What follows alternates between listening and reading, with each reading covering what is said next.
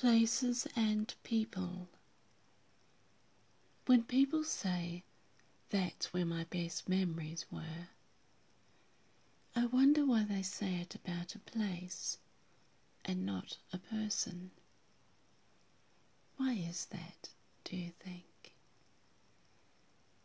There's a photo on my fridge of a couple that passed on in recent years. She went first, and he a few years after.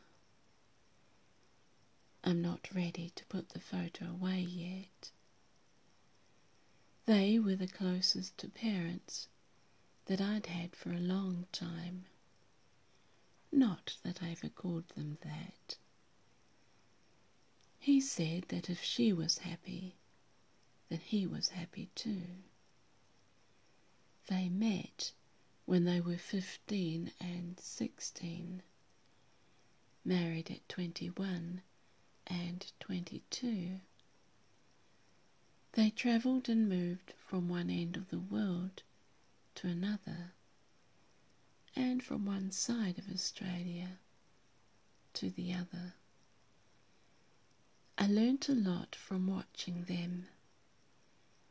It's funny how you can pick up things just from spending time with someone. They would be surprised to know how much I thought of them. They were humble folk and so kind. I wonder why people think more about places than they do of relationships when it comes to remembering where their best memories lie. Is it easier to think about a place than a person? Is it less personal? There are so many people that have enriched my life. I've been very blessed.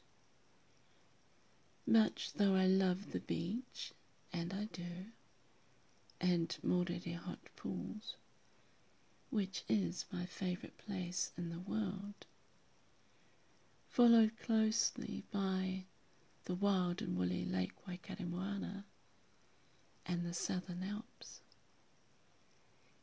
If I were hiking up Mount Travers or gazing across at the remarkables from the gondolas in Queenstown or in any one of those beautiful places, they could never quite replace all that comes from having a relationship, whatever it may be.